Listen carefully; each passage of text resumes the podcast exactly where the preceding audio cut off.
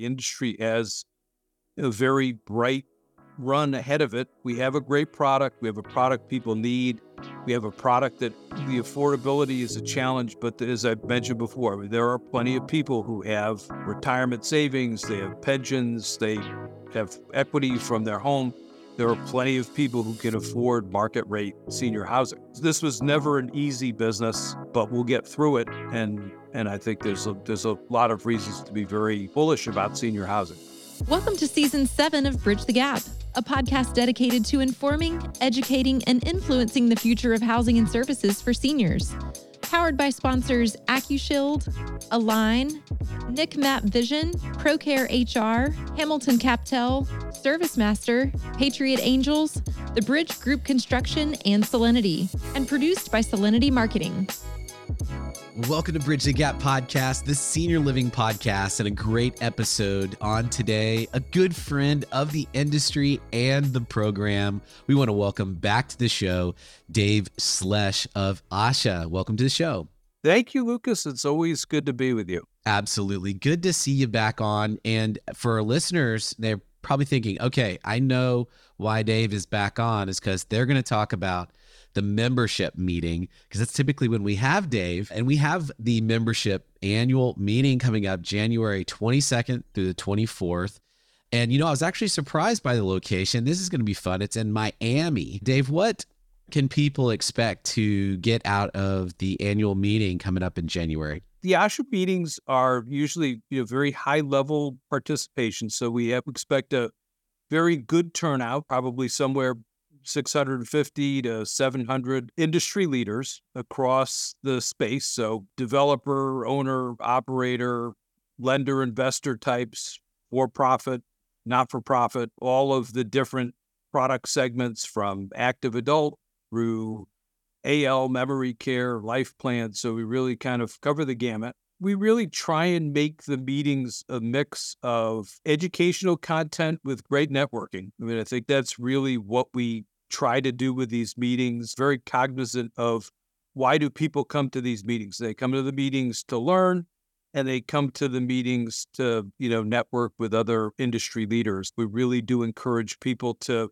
you know, participate fully in the sessions, try and block plenty of time for activities and networking. So it's what we've tried to do since ASHA was started 30 plus years ago. Well, and you take great care of the members, and you really do put a lot of intent and thought into these annual meetings and just a great support around the industry. I mean, I noticed even recently you've been sending out a lot of information to your members uh, in regards to negative press that's been out there about our industry. And it's always nice to know that we can rely on ASHA. We can rely on an organization like yours that you've been a part of for so long and so many years to get our back, to get the senior living industries back. How is the response to to some of those things that have just recently come out?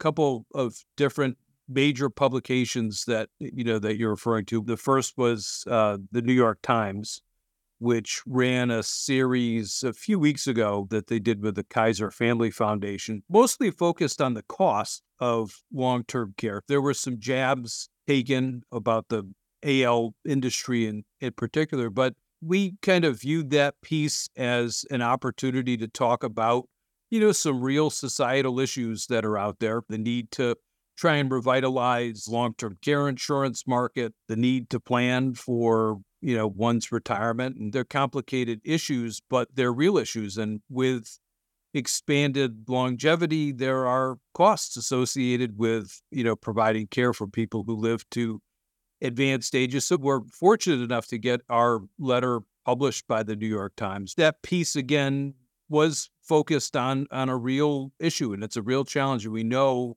yes, there is a definitely a population that has pensions, they've saved for retirement, they've got home equity, they can afford the various products, but we know that there's a number of people who either didn't make enough money or didn't plan and didn't save and so you know it it identified some you know some very real issues and that piece was you know pr- probably neutral relative to the several stories that ran this past Sunday in the Washington Post which as you mentioned we knew that was coming that was several months and several reporters in the makings the post you know, invested heavily in that piece. Uh, we, over the years, have spent a lot of time with crisis communications folks and legal counsel and we have a lot of people that we work with and so you know i think we tried as best we could to get people in the industry prepared for what ultimately was published.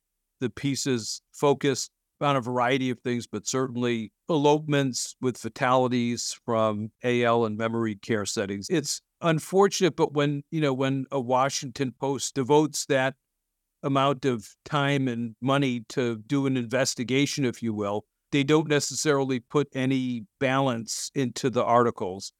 And that was what we thought would happen. And that that was, you know, what happened. So I mean, there's a lot of mischaracterizations, a lot of things that are in the articles that are really unfortunate because I don't think they help the consumer. They don't really tell the complex story of taking care of folks that have cognitive impairment. And they really mischaracterize an industry that is overwhelmingly positive, that overwhelmingly does a terrific job taking care of a lot of people eh, seven days a week, 24 hours a day, 365 days a year. You know, one of the things that ASHA's been working on. We've talked a little bit about it, but we'll talk more about it at the annual meeting. We've been really working hard on our Where You Live Matters uh, website. There is a, a vehicle for us to help the industry tell its story. In this instance, you know, to provide a response to you know, a very negative story. So those are the things that we expect to be able to do with a much better platform when the new Where You Live Matters rolls out next year. But, you know, there's a number of things in those Washington Post articles. I would say they really do a disservice to everyone. They do a disservice to the consumer,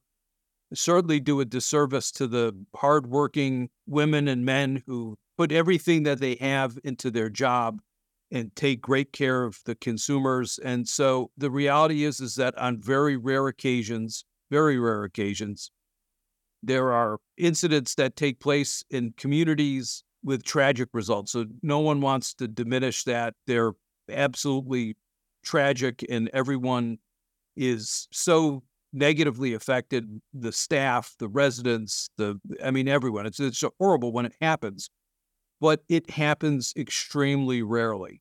And the truth is, people who have cognitive impairments, those folks are far safer living in assisted living than they are living at home with an informal caregiver. And I believe that in my heart.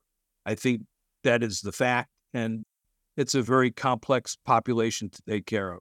Overwhelmingly, the industry does a great job and, and its workforce deserves better than what the Washington Post wrote last Sunday. Yeah, well said, Dave. I totally agree with you. Again, this is a, a, a, great testimony and testament to the reason why an organization like ASHA is so important to our industry because I'm sure you have lost count over the many, many years of how many times ASHA has stepped up to be a voice for our industry and be a voice for the caregivers and the workers that have given their lives to uh, do this very heavy lifting, very complicated work in caring for older adults in various stages of, of their life. And so thank you for, for ASHA continuing to just hold that mantle for, for the industry. And so transitioning on into 2024, I'm sure there will be other battles fought continuing into, into 24. So much uh, that is still settling from the storms that have been raging over the years as so many things have impacted the industry, and we have seen still the after effects of cost uh, soaring and operators still having challenges being successful in in the marketplace. We have seen trends of occupancy rising. I'm hearing that, but costs are still uh, a big factor. Development is still very strained.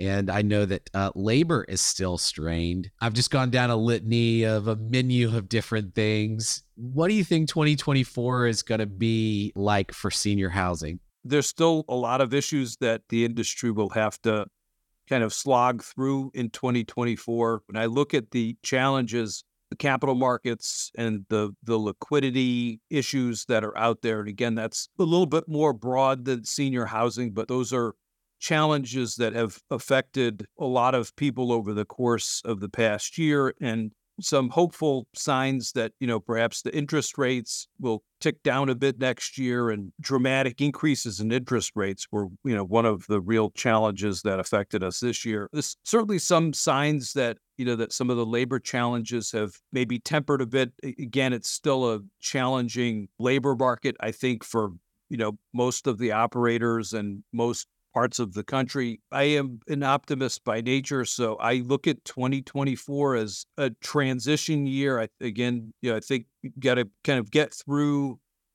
2024, beginning 2025 and beyond. I think there's a really positive things that we're going to see in the industry. U- ultimately, I am one of those people who believes that we will have a, a lot more demand than we will have supply of senior housing, and I think that's in the not too distant future. I know there are people that don't necessarily want to hear that. I think that's going to happen. I think the demographics are real, particularly as you say, with the constrained construction environment, lending environment. I do think that we will see that again. I am, you know, optimistic that the industry has a very bright run ahead of it. We have a great product. We have a product people need. We have a product that the affordability is a challenge, but as I've mentioned before, there are plenty of people who have retirement savings, they have pensions, they have equity from their home. There are plenty of people who can afford market rate senior housing. This was never an easy business, but we'll get through it. And and I think there's a, there's a lot of reasons to be very bullish about senior housing.